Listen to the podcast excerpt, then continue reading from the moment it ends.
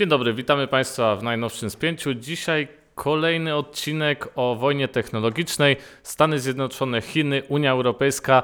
Wszyscy w tej paczce chcą osiągnąć e, jak najwięcej. A o czym mówimy?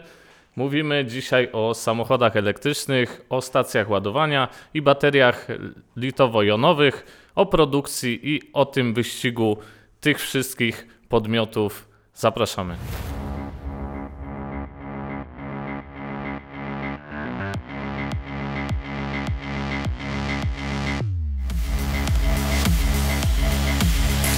Witamy w najnowszym spięciu. Tak jak powiedziałem we wstępie, e, porozmawiamy sobie o Chinach, Stanach Zjednoczonych, Unii Europejskiej o tym wyścigu e, w produkcji, e, w elektromobilności właściwie. Jest ze mną Jacek Perzyński, redaktor Business Alert. Witaj Jędrzej, dzień dobry Państwu.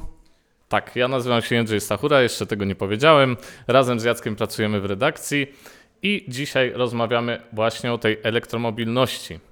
Jak wiemy, Chiny są liderem w produkcji zarówno baterii litowo-jonowych, stacji ładowania, jak i samochodów elektrycznych oczywiście.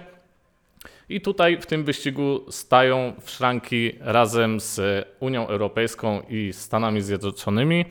E, może tak e, słowem wstępu powiem, że Stany Zjednoczone ostatnio zdecydowały, że do 2030 roku chcą mieć połowę nowo produkowanych samochodów napędzanych elektrycznie, a Unia Europejska do 2035 roku chce, aby samochody były kompletnie zeroemisyjne. I to jest wyzwanie, które jest częścią transformacji energetycznej, ma sprzyjać klimatowi. Więc Jacku, może na początek powiemy o tych Chinach, bo jesteś ekspertem w tym temacie, jak już Państwo pewnie wiedzą.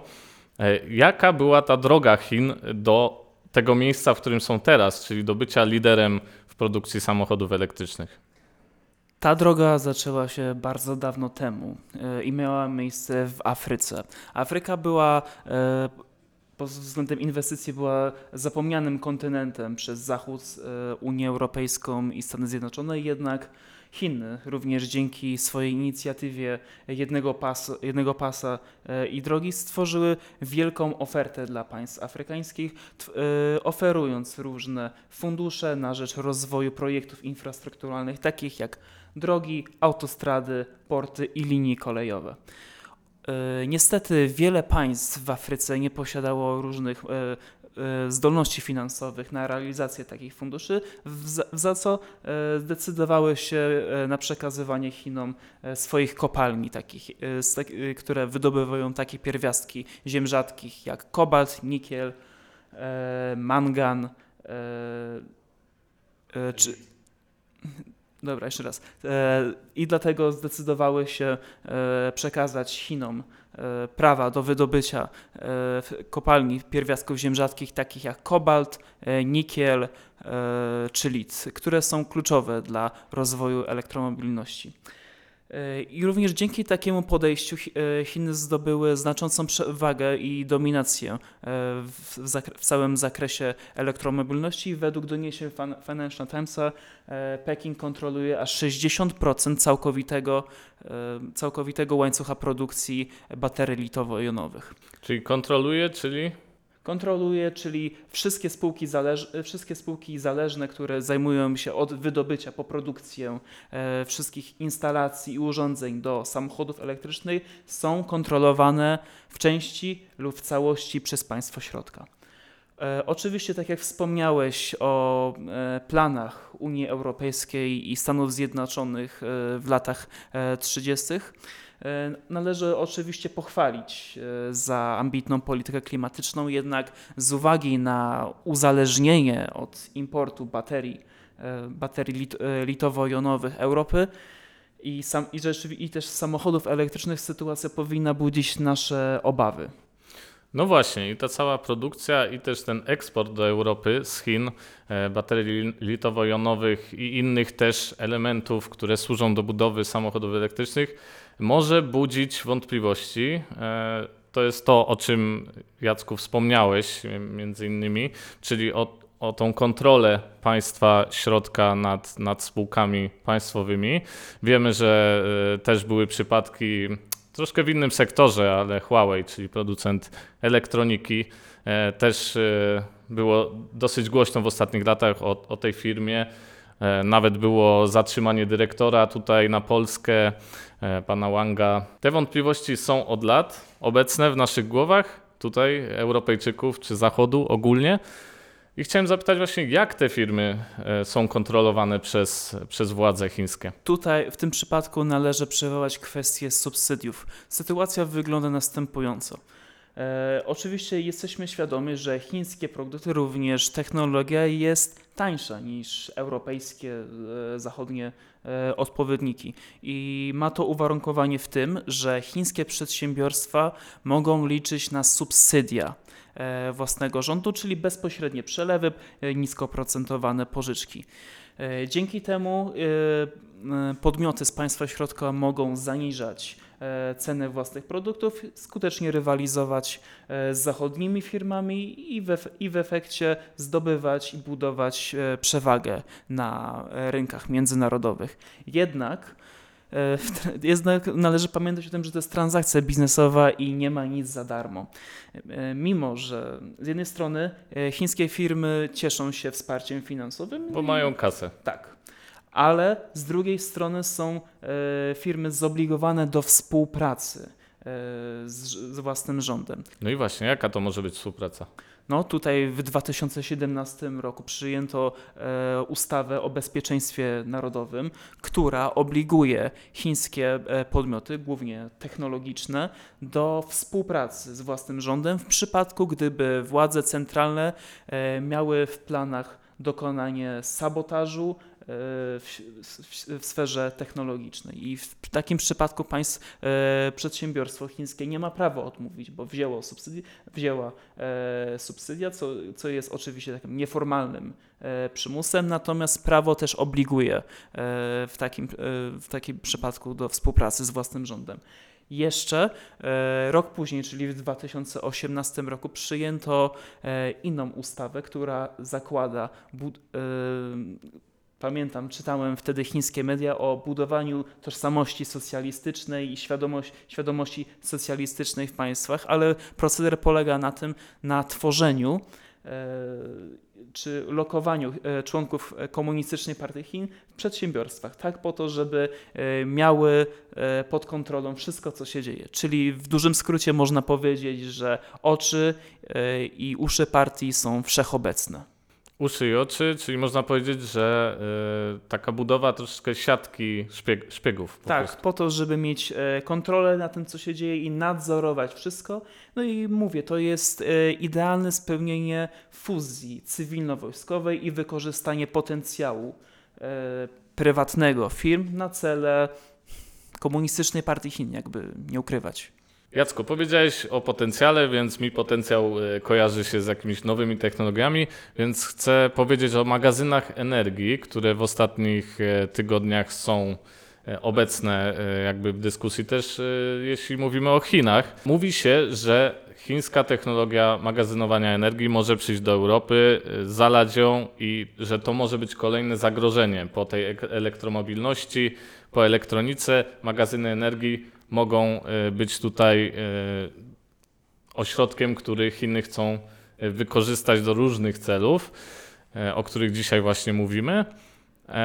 Ja tylko powiem, że magazyny energii no, to służą do kumulowania tej energii w jednym miejscu, aby ją później wykorzystać, gdy potrzebujemy tej energii więcej, gdy na przykład nie świeci słońce, gdy nie wieje wiatr, gdy odnawialne źródła energii, które jednak są mniej stabilne, e, nie są w stanie tej energii dostarczyć, no to umieszczamy tą energię w magazynie i później liniami przesyłowymi ona idzie dalej tam, gdzie jest potrzebna. No i właśnie Jacku, Ciebie jako eksperta od Chin zapytam, jak Chińczycy radzą sobie w tej kwestii. E, W tym aspekcie należy przywołać dwie firmy chińskie. Jest CATL i BID. Pierwsza CATL jest najwię- największym na świecie e, producentem baterii e, litowo-jonowych. I taka ciekawostka, e, jedyny, największy zakład poza granicami, poza granicami Chin znajduje się na Węgrzech i to właśnie między Polską, Polska również zabiegała i tą inwestycję. Natomiast druga firma BID jest na dobrej ścieżce, aby stać się aby stać się największym producentem samochodów e, elektrycznych. Bardzo ubolewam na tym, ale my tutaj w Polsce nie mamy pojęcia o istnieniu takich firm. E, Jednak, aby e, firmy te, aby zwiększyć swoją atrakcyjność i poszerzyć e, portfolio produktów, również weszły e, w segment produkowania i udoskonalania magazynów energii i to już się dzieje. E, Chińskie magazyny energii z tych dwóch firm e, są umieszczane w Stanach Zjednoczonych, w takich stanach jak e, Nevada, Teksas, Flor- Floryda oraz Virginia i również w Europie, między innymi w Wielkiej Brytanii i na Węgrzech. Problem polega na tym, że tak jak wcześniej wspomniałem, chińskie firmy są zobligowane do współpracy z własnym rządem. To, co powinno budzić na nasz nie- niepokój, to jest fakt, że magazyny energii, sprowadzanie ich z Chin nie podlega szczegółowym regulacjom i inspekcjom. E, Jest to o tyle niebezpieczne, jest to o tyle niebezpieczne, że e, przedsiębiors- przedsiębiorstwa z państwa środka na polecenie własnych służb mogą, e, mogą zostać wykorzystane, wykorzystane do sabotowania naszych linii energetycznych, do wprowadzenia złośliwych oprogramowania, czy również mogą doprowadzić do blackoutów e, w, punktowych miejscach. Okej, te działania troszeczkę mi się kojarzą z Gazpromem rosyjskim, e, który od wielu lat e, budował swój wizerunek e, też w Europie za pomocą rozgrywek piłkarskich, e, a później, jak się okazało, po inwazji Rosji na Ukrainę, e, Gazprom odcinał e, państwom europejskim dostęp do gazu.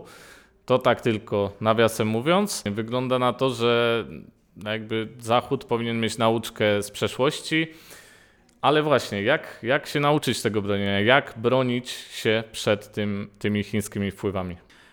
Cóż, przede wszystkim należy twardo stąpać po ziemi i e, brać pod uwagę fakt, że rozdział państw, e, w Chinach rozdział państwa od biznesu nie istnieje. Oczywiście Komisja Europejska mogłaby e, wziąć pod uwagę nałożenie e, ceł karnych na e, chińskie podmioty, jednak można patrzeć, na, można podejść do tej kwestii zupełnie inaczej. Przede wszystkim czego nam brakuje? Brakuje nam odpowiednich regulacji i inspekcji takich urządzeń. Również należy bacznie przyglądać się, jak wygląda transfer technologii e, między chińskimi firmami, które współpracują z CAT e, lub BID. Oczywiście należy, musimy być świadomi, że nie jesteśmy w stanie o tak e, odciąć się od chińskiej technologii, bo e, według, według międzynarodowych ekspertów jesteśmy 20, e, 20 lat za Chinami w kwestii rozwoju elektromobilności. Także gdybyśmy nagle odcięli e, od importu e, chińskich akumulatorów, Europa byłaby w kropce. Nie, nie, nasze cele klimatyczne e, nie, miał, nie mogłyby być realizowane. Oczywiście kwestie, e, oczywiście wracając do e, kwestii magazynów energii, takie urządzenia nie powinny być instalowane e, w pobliżu e, takich obiektów infrastruktury krytycznej jak ośrodki decyzyjne, em, elek, elek, elektrownie e, czy bazy wojskowe, ponieważ musimy pamiętać, że takie urządzenia są po prostu naszpikowane technologią e, i, i mogą posłużyć e, do szpiegowania i, Czyli do podsłuchiwania, obserwowania. i, i kradnięcia wrażliwych danych i informacji. Właśnie, i te dane są bardzo ważną rzeczą, o czym mówią też spółki polskie, między innymi, e, o czym mówi cały świat. Te dane się gromadzą, gromadzą, gromadzą. E, internet dalej e, się rozrasta. Więc Jacku, myślę, że e, hasłem końcowym tego odcinka może być chrońmy nasze dane I uważajmy na Chiny. i uważajmy na Chiny. To też może być e, dobra wskazówka. Zapraszamy Państwa do sekcji komentarzy, abyście mogli po podzielić się z nami wrażeniami i opiniami na ten temat. E, Zapraszamy już za tydzień na kolejne spięcie. Dziękuję Jacku. Również dziękuję. Do zobaczenia.